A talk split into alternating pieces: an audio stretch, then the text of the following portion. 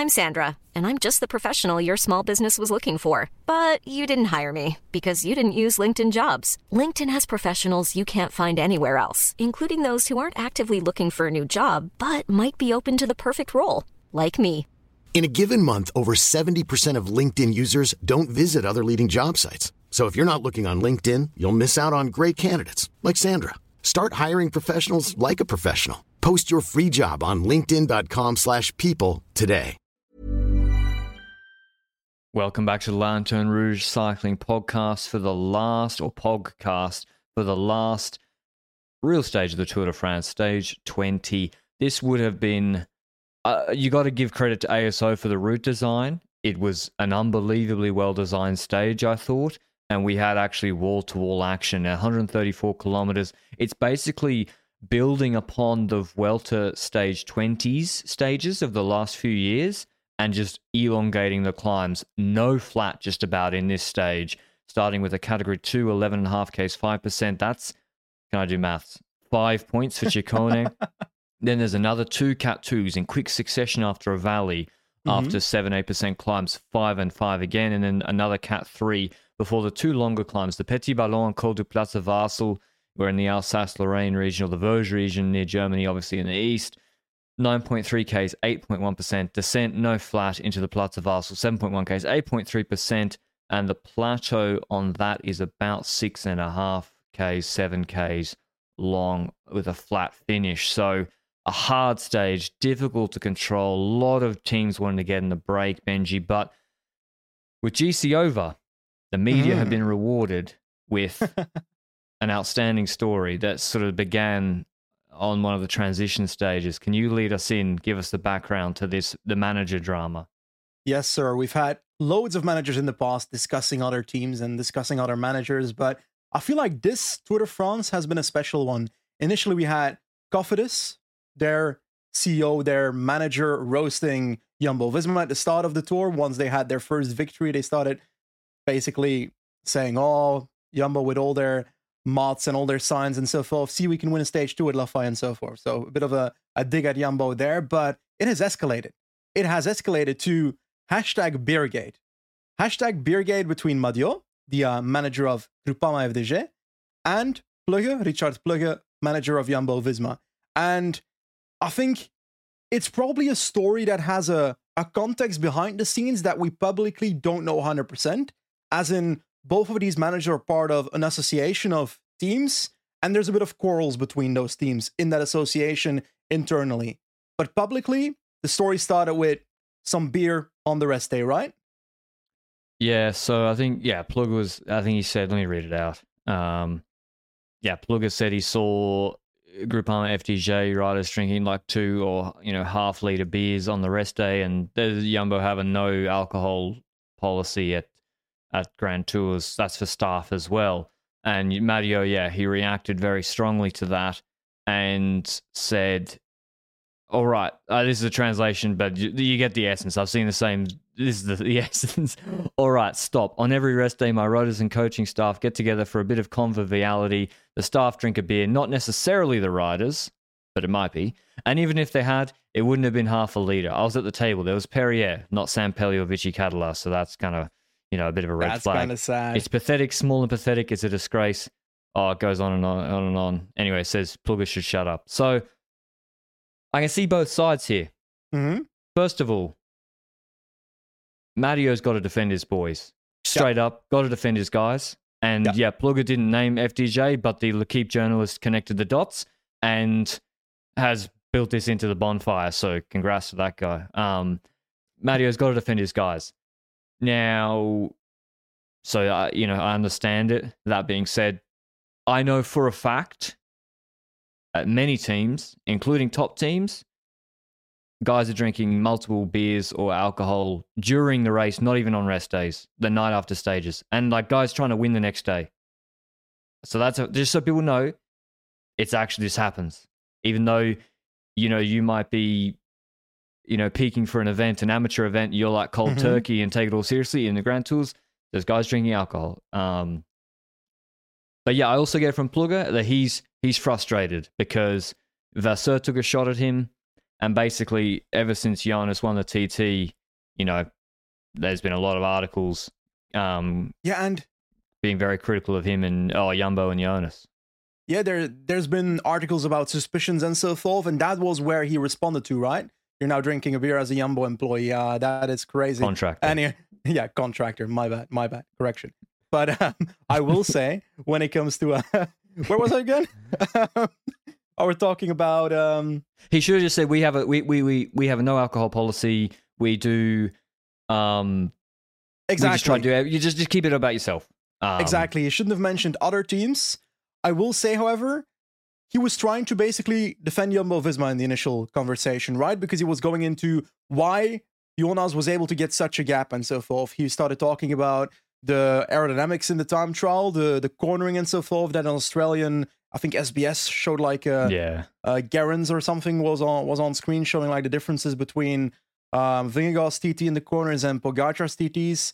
He was trying to like get all those things set up. The the paint on the bike that was scraped off to reduce the weight and so forth. The weight of the bike being under eight kilos or, and so forth.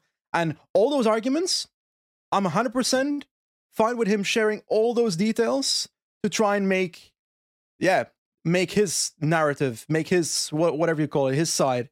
And for me, it went wrong when he indeed started talking about other teams, and he probably shouldn't have done that. And he probably realizes by now he shouldn't have done that. But it's enjoyable Yeah, but for us to sometimes sometimes some you just get managers into quarrel. fuck you mode too. Yeah, that's true. You're like, come on. I've seen guys, yeah, getting pissed every night. Yep. And you're like, are you serious? Um, so I see both sides and it's great. Listen, the GC fight was over. This was great yesterday. So I really enjoyed it. I wonder if Netflix, because both these teams are in Netflix next year, we'll touch on this. Um, but yeah, it's, it's just it's just a spat. And there's also this goes back to the AIGCP, which is the uh, Association of Teams. There's internal feuding at the moment between Madiot and some of the French teams, and Plugge, who I think is the president of it. And so there's a bit of history there as well. So Yeah. just watch that space. You know who's been, and you know this, as you mentioned, Benji Lotto with Delacour and and Vasseur. It's been managers have been, you know, saying their piece. I, I actually, as I said, I actually quite like them saying what they think. Um, Yeah. But you know, who's been quiet, Lefevere. Lefevere's he hasn't come out and said the guys are performing like shit. Uh, you know, before the Asgreen saved the tour, he's been quiet. Too busy selling his team, mate.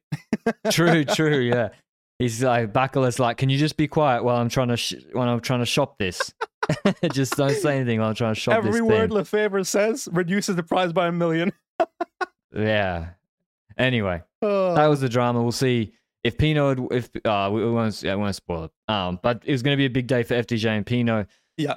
Um, and yeah, let us know what you think about that. But into the stage, uh, we knew it would be chaotic at the start. There's a Lotto Dstny team time trial, didn't go anywhere. Campenaerts, I don't know who will get super competitive. I think Alaphilippe might edge him because he's French. Um, but He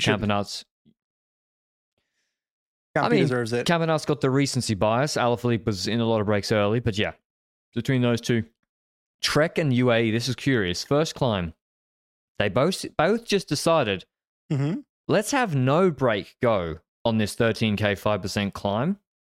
Trek and UAE swap off with Trentin and Pedersen.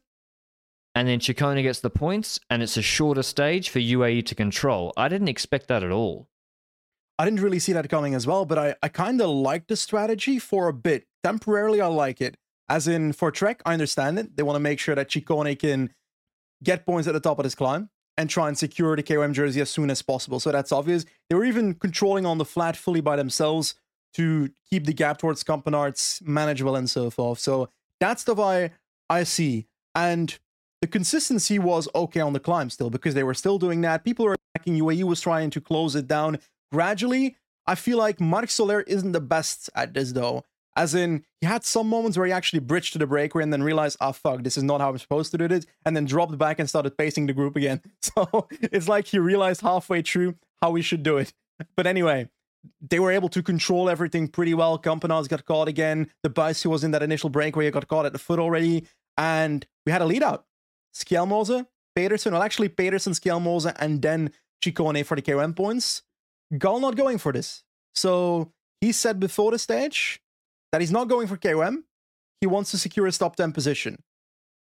Is that stage maybe? too passive? I think he had no chance. If you re- if I was advising him, I would have probably Yeah. agreed with that because he could, in theory, go for it. But realistically, I don't see him on a five percent Yeah. climb, on a three k seven percent climb, out punching Ciccone. And Ciccone's finish line is the last cat three. Yeah. he doesn't. He can crawl up the two cat ones.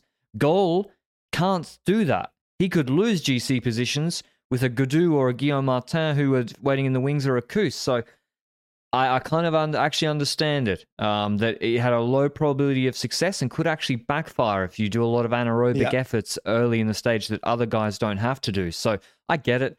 Um, and I also I would like to nominate Pedersen for best domestique of the tour almost. Ooh. Like he's up there. He's up there for me. He was. He has been Mhm. unbelievably good in terms of. Like um, Kuss and Laporte, I think probably maybe more impactful on the race. I'll grant you, but I, I just want to shout out Maybe Pedersen. maybe the combination of Skjelmose and Pedersen in one rider was a really good domestique because I feel like they both were so valuable. Skjelmose, uh, his GC chances were gone in week one, and he was able to transform into first breakaway options and then switch towards helping Ciccone. And I agree, Trek really switched that around nicely. And I was hoping at that point that they would secure KOM because they were really the only ones properly going for it. And yeah, you you mentioned it, Pedersen, that last sprint he did past Vingegaard to take points away from Vingegaard. That's that was strong as well while Ciccone secured that. But then we get over that climb. We get over the Ballon d'Alsace and there's still attacks, as in Ciccone and some other riders, Alaphilippe, I think, went on a bit of a an attack on the downhill, but the action there was basically controlled by the peloton until we had a crash in the group. A crash by two pretty important riders in this race. Carlos Rodriguez slids out and his face scrapes on the floor basically. Yeah, I was really worried for a concussion because he jumped on his bike relatively quickly to the point that I don't think he got an imminent concussion test. And to be able to scrape your f- head on the floor, you usually have to hit your floor on head on the floor, not your floor on your head. But he came back, but another rider that was just behind him slid out as well, GC Kuss. And that is the end of GC Kuss. He he tried to come back a few times. He fought the entire stage, but he was also his face was also kind of fucked, you know? Yeah, he got he was really banged up, and Kuss actually initially was in the group quicker than Rodriguez, and I couldn't, I didn't see him banged up straight away because everyone was fo- focusing on Rodriguez, and then Kuss seemed to be actually much more hurt, or maybe Rodriguez they were equally hurt, and but Rodriguez just you know he's trying to defend fourth, and that's Ineos top place on GC. And at the same time, the crash of Rodriguez has caused a split. And so Vingegaard has there's basically a breakaway group caused by that crash. Yeah. And Vingegaard's in there with Van Baarle, with Trek, with Barguil, uh, Barguil, or however you say it. And Jonas and he are not pulling. Yeah. And UAE are chasing frantically behind. And it's a big break. Pidcock's in it with a teammate.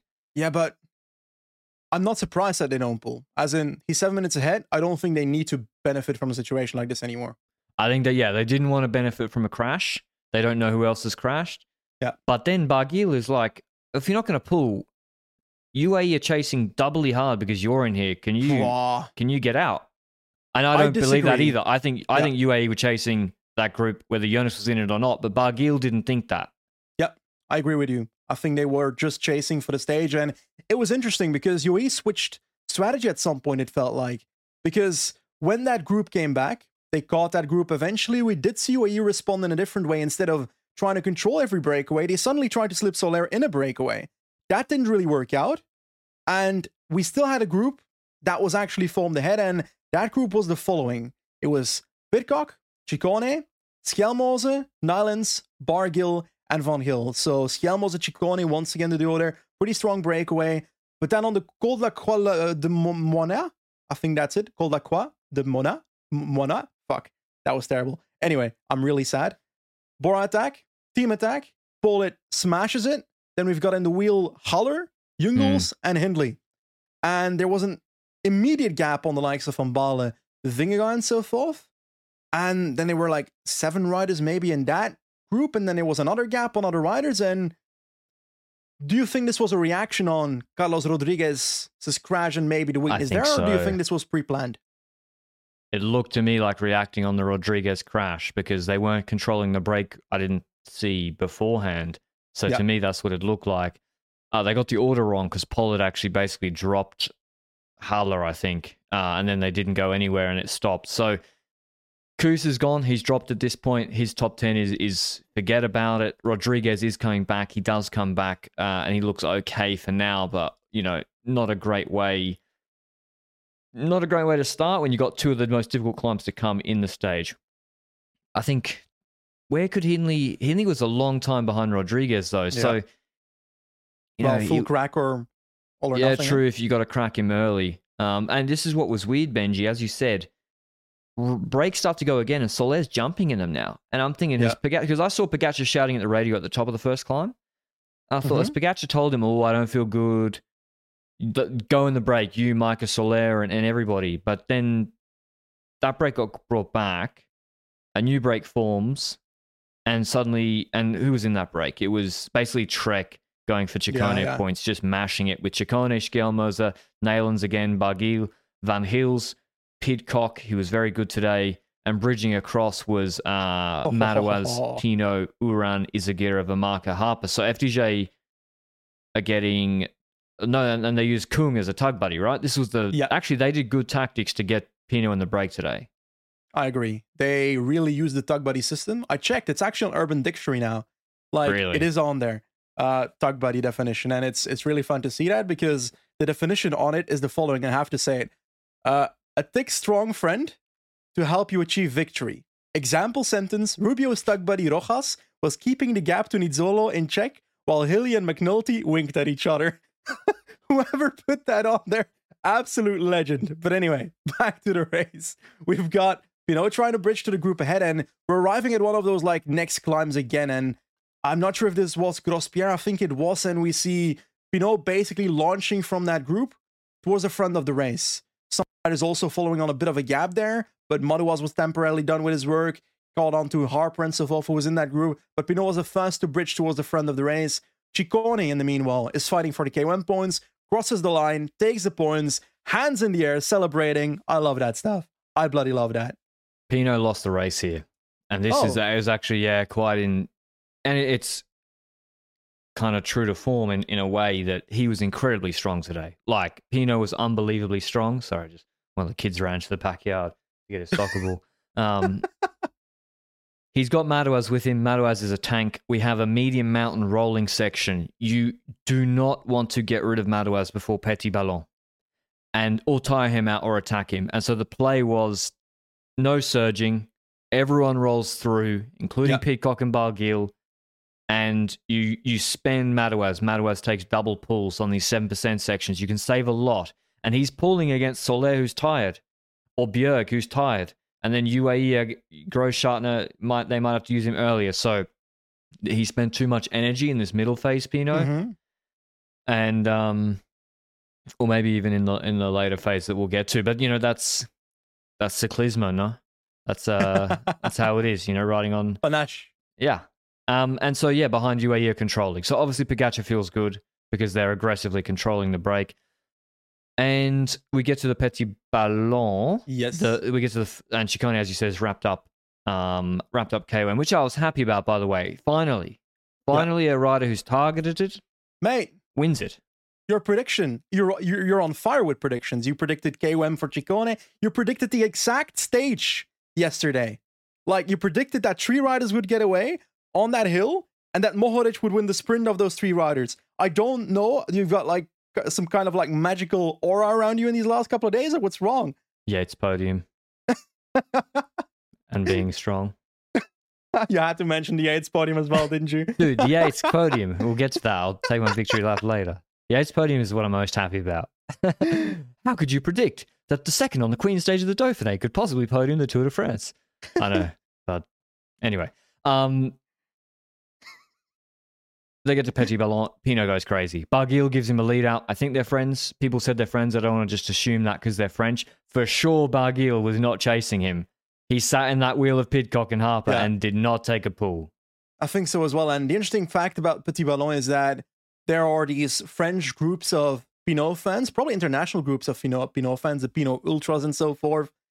On the Petit Ballon, this is his home region. There was a, a section It's called the Pinot Virage. There was actually uh, a location on Google Maps for where this event was going to be, where all the Pinot fans came together, all aligned by the road, four rows thick, five rows thick. This was truly beautiful to see. And the fact that Pinot starts shredding the group at the bottom of that climb, he knew those fans were there. He knew that this event was set up by Arthur Vichot, one of his main friends, ex French champion, ex Groupama rider. And I think I kind of disagree with your move earlier, as in you said that Pinot's move might have lost him the race on the previous climb.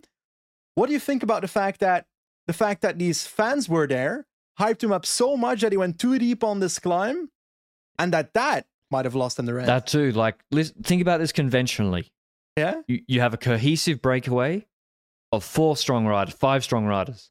Barguil, mm-hmm. Harper, who I picked for the stage and has been very strong, Pidcock, who's strong, uh, and a teammate, Madouas. You have the second last climb, and you have a very difficult last climb. You have the peloton at 1 minute 10. Option A work with the group the whole way. They work with you on the descent.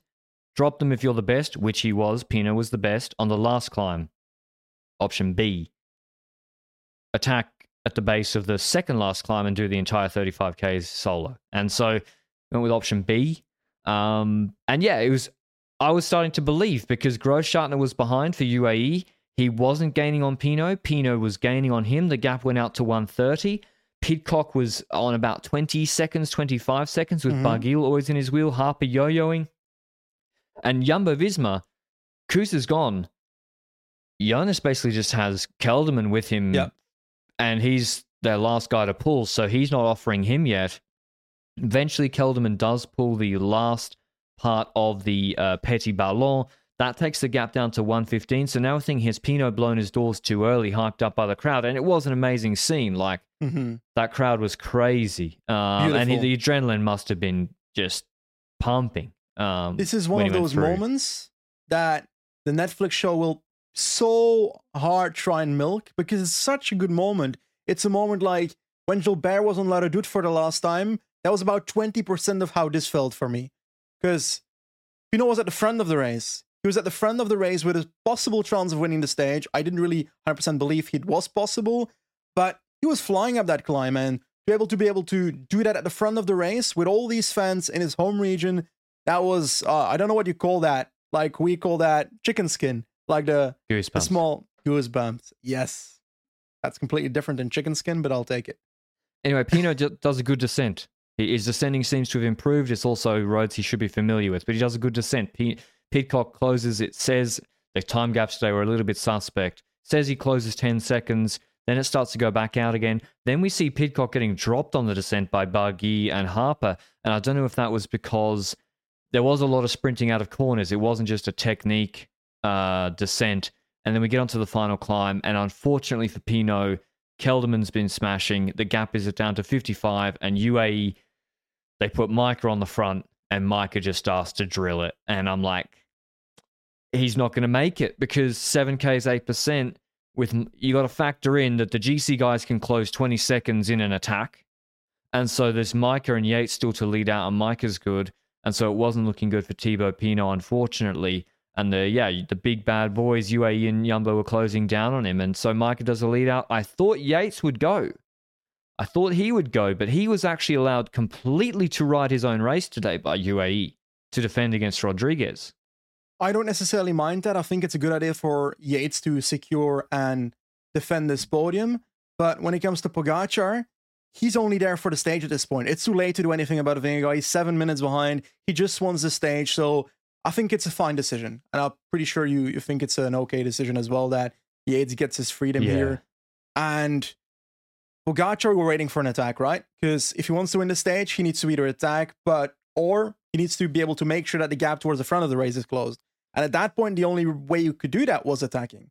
I would expect. He actually surprised me, and he went he went earlier than I thought. I okay. thought they'd I did think they'd use Yates just to stuff to not not to yeah. blow himself up, just to just to do a little lead out and also test Rodriguez because with the Rodriguez crash, you can also adjust and be like, realistically, I thought there was zero point zero percent chance Rodriguez ever drops Yates on that final climb. No chance. Yeah. Um, after the crash. especially crash. after the crash. Yeah, yeah, after the crash, zero chance. But Pog goes early, and it actually creates, and this is the, the other discussion point of the stage, a really interesting situation that is advantageous for UAE, and maybe we talk about it more in the off season, and it is why, maybe tongue in cheek a little bit, but why I was talking about co leadership a lot. On these sort of climbs, not after a 200k stage, Pog's thrown a huge dig in. Bang. Put Jonas on the limit. Not not threshold on the limit, but he's put Jonas to the point where he can't just attack Yeah. off that pace because Poggy's just done 40 seconds full sprinting. Jonas has to recover too. And so Jonas now has Yates coming back. And it's a real tactical play for UAE that plays out a bit later. Almost luckily for Jonas, Gall comes through. Stronger than Hindley, stronger than Simon Felipe, maybe initially stronger than Adam Yates. Gall, I didn't expect this on this climb. This is a 20 minute climb Yeah. after a short stage.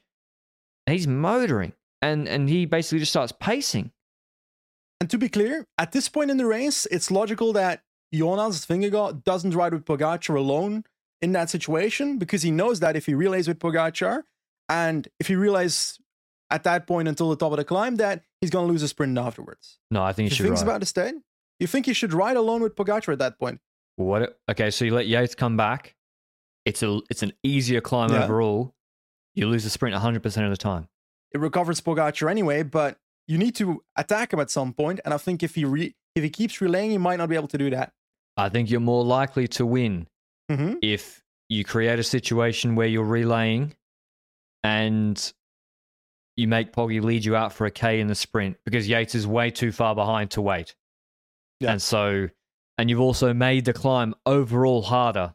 Yeah. And so now the climb becomes easier because you've done it l- less hard than you could do it. So I think of all the options for Jonas to win the stage for his win probability, hmm he kind of he got lucky that Gall was there to set a decent enough pace, but Gall he's two and a, he's two minutes ten behind Hindley, and he so he's riding for his team car was saying right for the stage, and he to me looked like he started riding for GC, um, and because he was just pacing, but yeah, I think Jonas should have ridden. To be honest, I I definitely don't think I don't see the point in just surpassing Yeah.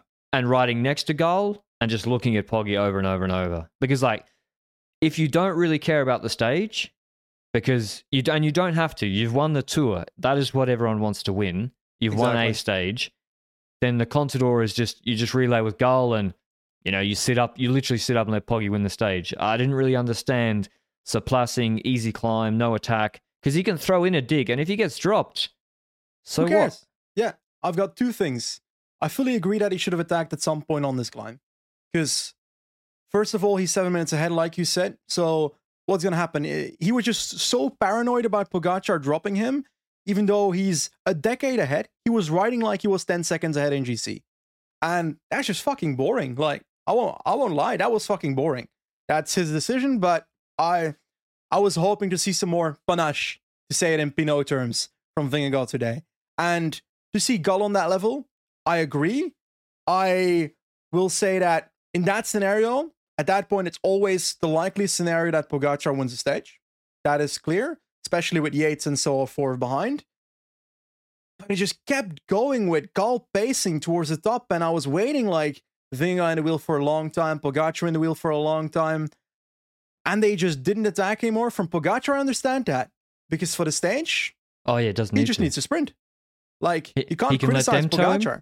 He can let them tow him the whole way, win the sprint. Yeah. He can let Adam Yates come back. And by the way, this is what happens behind.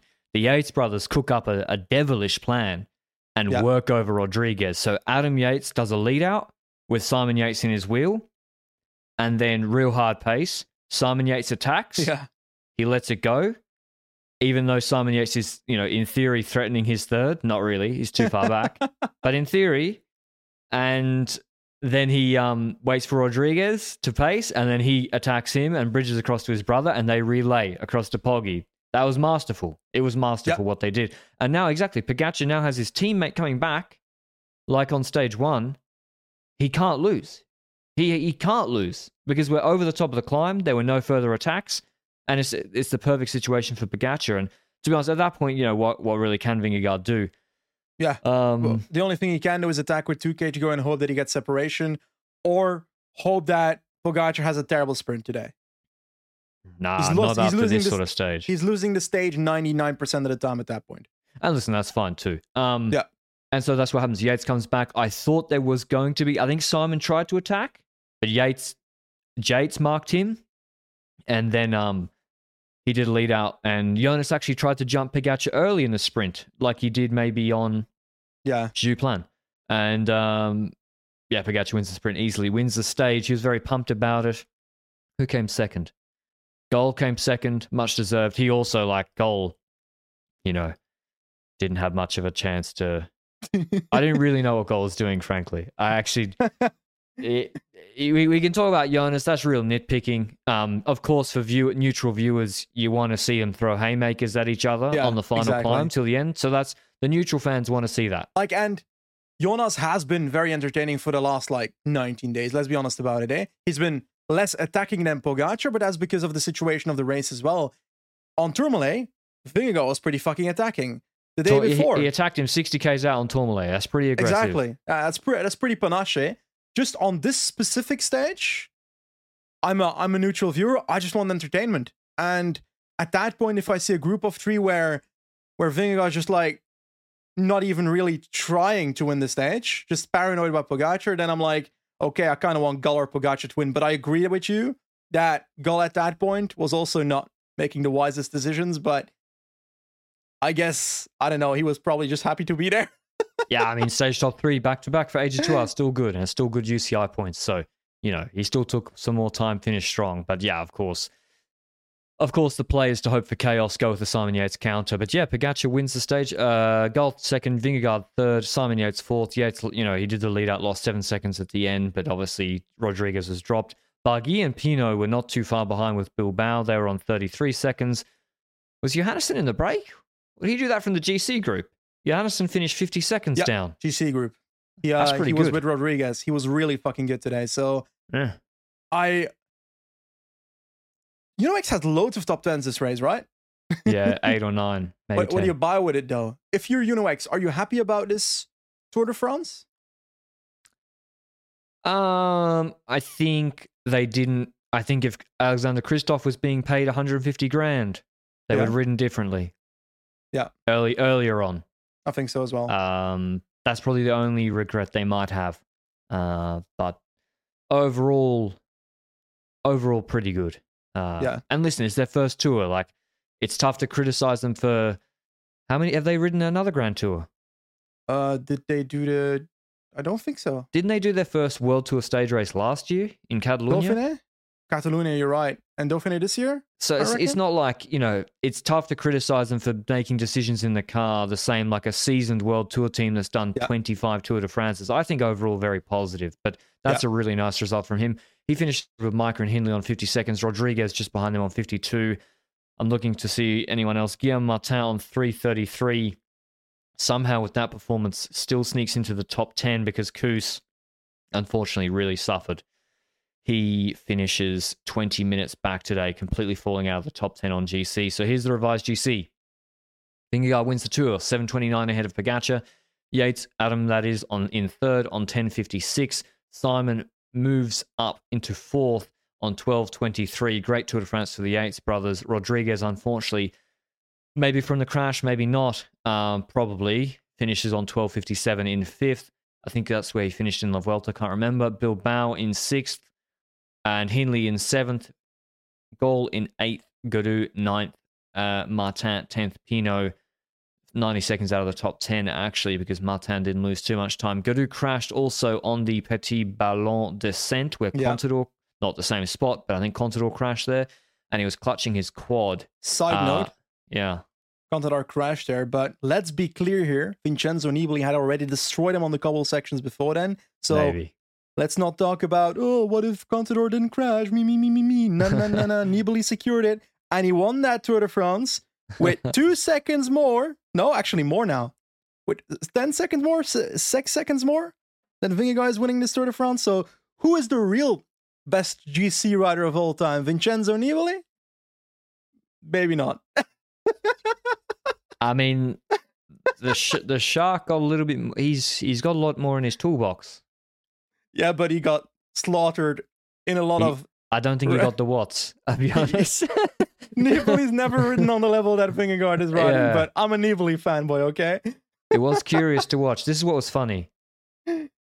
Gaudu wants the whole team around him, right? No Démare. And Madouas has dropped out of the break and wasn't and was still riding in front of the peloton when Gaudu had crashed and was potentially Yeah. losing his top 10 on GC.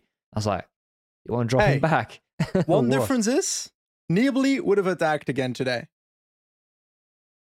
On the descent of Petit Ballon, for sure, yeah. no, no, yeah, maybe, but also in the last portion of the race, because Nibali yeah. attacks too much for his own good.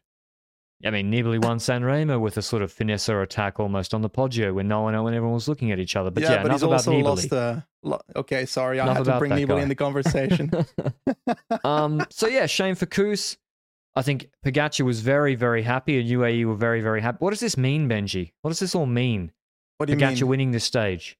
Like his team was saying he had one bad day in the tour. Yeah, but I mean, he's not He sick. Pogacar would not have won the Tour de France if he had no bad days either, because Vingegaard was just better. Yeah, And you can say all you want, but Vingegaard is the best GC rider in the world, and Pogacar is, in my opinion, the best rider in the world. And that's hard to compare because just the versatility of Pogacar when it comes to classics and so forth makes him a better overall rider. But Vingegaard for me is the best GC rider, and that's two years in a row that he that he basically, well, that his team and him got to give the team some credit as well. that they kill UAE over the span of three weeks. As in, I don't believe the actions of Jumbo on the day itself, on the day itself, were super decisive to how Pogacar dropped. I think it's the fatigue that they build up over three weeks with continuous pacing, with continuous working, and then knowing what parcours fit Vingegaard the best as well, which is Courchevel. That deserves credit. and patience. Like, and it's also risky hinging everything on one stage, and that also is not true, um, because Jonas uh, attacked on attacked on Marie Blanque. Like he attacked this. Yeah. Uh, there- there is a recency thing. Listen, Yeah. did Jonas maybe ride a little bit defensively today? Yeah, okay. Yeah, He- but think- he's not think- a boring rider. no, but I think today was a product of overconfidence on Cauterets, where he paced and paced and paced with Poggy in the wheel, and Poggy beat the shit out of him and took 24 seconds. And so I, I- think, I I, just think think it was a great should- tour. And, and, and yeah, I agree. I also, but yeah, with Poggy, it's, cl- it's a clear- racer. Yeah, I, but it's clear to me that Poggy was in fine condition today. I just they Yeah. need to fi- they need to figure out what happened. Yeah. On stage seventeen. And I feel like UAE is not necessarily learning publicly from what we hear. It sounds like they're not learning from the last three years because I feel like in the three Grand Tours, it's always in a similar situation that that Pogacar tends to lose a lot of time in a small amount of uh, time. That sounds really weird. That to sentence. everybody, not just to Yeah. Jonas. He's getting dropped Exactly. by G, by Gaudu, Yeah. by Georg Zimmermann. Put a minute into him. Yeah. Gonna True. try sign that guy. Question. Um, While we're at it, because we might as well keep continuing this question. A lot of people in in all the media are talking about Pogacar's influence of the classic season on the Tour de France and so forth. I think riding classics, riding them and being able to complete them and so forth, doesn't have a major impact on the Tour de France. I think crashing in them might have a pretty solid impact on the Tour de France, but I'm not sure it would have changed the outcome of this Tour de France if he didn't crash in LBL because Vingegaard rode at a level that I haven't seen before. And Pogacar- Pogacar, Pogacar was rode at a fucking good level too. yeah. Pogacar's fresh watts were better than I've ever seen him do before. Yeah. Like Puy de Dome. He he just he dropped Jonas. Didn't like Yeah. crack him, but and it wasn't even like a sprint either. He dropped him. He dropped him in the last five minutes. So he was It at a really nice good level. that both show humanity during the Grand Tour, as in that they both had moments where they collapsed. and weakness.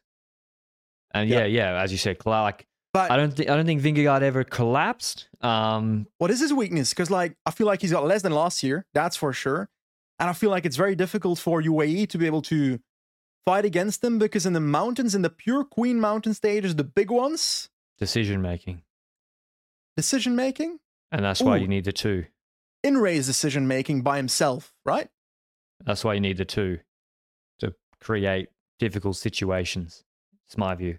Or a Yeah. third guy, or a Remco, or a someone else, a Pidcock, a Geoghegan Hart, someone near enough to their level or at their level, and then it's not just because when he has the watts and he just looks at Pogacar and then creates a gap, and he's like, "Well, I can just defend now," because he's solid. Because he doesn't, he didn't have the day like Pogacar did on Mhm. Lowe's or Marie Blanque. Cauterets, he lost that time because he he was overly aggressive. I think. Yeah, yeah. Um, but we'll do a full Tour de France recap. Let us know what you think. Um, but yeah, re, re Pogacar, I really don't think he should change anything. Maybe he doesn't do. The thing is, one the- thing. The, thing is, right? Skip Canadian Classic, skip Lombardy, do the fucking Vuelta, dude, please, for me. I want it. I need it. so won't be happy. Inject it in my blood. I need Imagine to see him in the Vuelta. Pog, Ayuso Pog, Remco. Ayuso Pog Roglic. versus Jonas and Roglic. I want Well, them Jan- both in the Vuelta, we don't know if Jonas will do the tour, uh, do the Vuelta or not. but Who I want it. I mean, yeah, that would be great. Imagine that could be the. But yeah, I think, there, as you said, if you do San Remo, E3, Tour of Flanders, Amstel, Flèche Liège, there is a good chance you will crash. There's like a decent chance, and that eventually happened, unfortunately, because each crash on its own looks unlucky. How Yeah. did this happen? But if you do all these chaotic races, the probability is you will crash. Um, but that being said, I don't think he should change anything because he could have still won this Tour de France if Jonas had a terrible day, crashed or something, and he literally won like every race he did beforehand. So I don't think he should change too much, frankly. Um, One sentence. I want to bring up a sentence that I'm reading from Matthew in the chat saying Jonas is an incredible rider, but I think he would really struggle in any scenario where there is more than a single other contender for the race. That's what I just said. Yeah. What You happens feel if, like- if Remco's there and the GC gaps are close and he attacks and they look Mm-hmm. Yeah. at each other? I mean, that could go for any, anybody. Maybe Pogacar's overly aggressive. We actually haven't seen Pogacar. And listen, in reality, that very rarely happens. The Giro is actually the only time recently, well, the Giro that often happens. And we just saw it with Almeida, Thomas, Roglic. Um, but in the end, usually two are stronger and they just work to get rid of the other guy, like when G and Roglic were attacked. Yeah. Okay. But uh, Tomorrow. Remco. We need him next year uh, the Okay. tour. Let's Hey, talk tomorrow. about tomorrow's stage. Are we We've doing got- a pod? Are we doing a pod? It's Champs Elysees, my friend. Well, we're doing. We will. Are we doing two pods? We As will do two pods. Women's. Yeah. By the way, make sure you. We will have wall to wall coverage of the women's races, both on Lanterne Rouge YouTube channel and also on LRCP. Um, Wall to wall, as in from the start well, to the end. every stage. No, or- we're not doing a watch along every every every minute of coverage. Didn't do that for the men's. Um, but yeah, that's early. The women's race, so we'll do a separate live stream Yeah. straight after, and then we'll do a Champs Elysees live stream. It usually finishes at like nine fifteen. Horrendous. Um, afterwards, but no Cav there, so my anticipation significantly lower. Let's preview it. How many Ks, whatever. I think the break can win this year, Benji. I think this is the year. I think it is. Because look at all these teams. Okay, Quick Step for once don't have a sprinter. Yeah. Asgreen can't feel the chain. yeah. Lotto, they'll throw all their trucks at it. They got no sprinter. Bora, I mean, come on, Bora. Let's not go for Meeus. Let's try and attack with Politt and Meeus. Politt also is flying. EF. Uh, let's let's just go for it. Put Alpecin under pressure. This is the year. And not only that, do you reckon there's also a possibility for a late attack? I think Van der Poel's lead out might be too strong for that, for a really late attack. Because like Asgreen didn't Asgreen or Lampaert do it last year or the year before, and almost well, not almost, but got some competition in there. Well, Vino did it, so maybe Jonas Fedorov Rutsch can did do it. it. Jonas Rich always did it. I'm, I'm in the here. Fedorov camp. Needs to be a Kazakh rider, otherwise There it's not be- allowed. This happens every year. There will be attacks in the last hour of this stage Yeah. from riders, and you'll be like, "No way, this guy's in the tour. No way." Moscon or something. Yeah, you'd be like, "Where the fuck have you been?" that will happen. Magnus Uh, Kort. We've seen him I saw barely. him today. I saw him today Yeah. at the start and then gone. Yeah. Yeah, Magnus Cort. So I'm. Who are you picking? Are we gonna go both break riders? Uh, you can go for whatever rider you like. It can be Philipsen it. or it can be a break rider. I, I I made my rule. Vino did it, and he made the rule that only Kazakh riders can win on the Champs Elysees. So Fedorov is winning this year. You going with Fedorov? Damn. I'm trying to think. Asgreen is, is a good name, man. I'm going with Encorn. Ooh, I think Encorn will it. do it. And I think he'll get slapped. yeah, probably. But it happens once a decade or two decades. But Encorn, What if yeah, what if surprise? Everybody expect Alpecin to lead out, and then they go with Van der jumps on Groenewegen's wheel, and Van der Poel launches a late attack. That's the play. he might not have it though. We, we would be the kind of people that would be trolling tactics in the last Philipsen stage of the Tour de it. France just to make it entertaining. I want the Netflix series. I want to see Rudolph on the bus tomorrow morning. I love it. I love seeing Yeah. Rudolph talking Van to the guys. Proposing to to Roodhooft and say, you always say Rudolph. It's like the reindeer. Yeah, Rudolph. I, I want yeah, yeah. der Poel on MVP, the I'll do the conversation. Yeah. Uh, yes, Baz. Four stages. Come on, can I go for? I go for one. I've been, you know, I try getting the break every day. Mathieu, Jesper is the best chance. Get on the front, behind Jonas. Do the leader. Come on.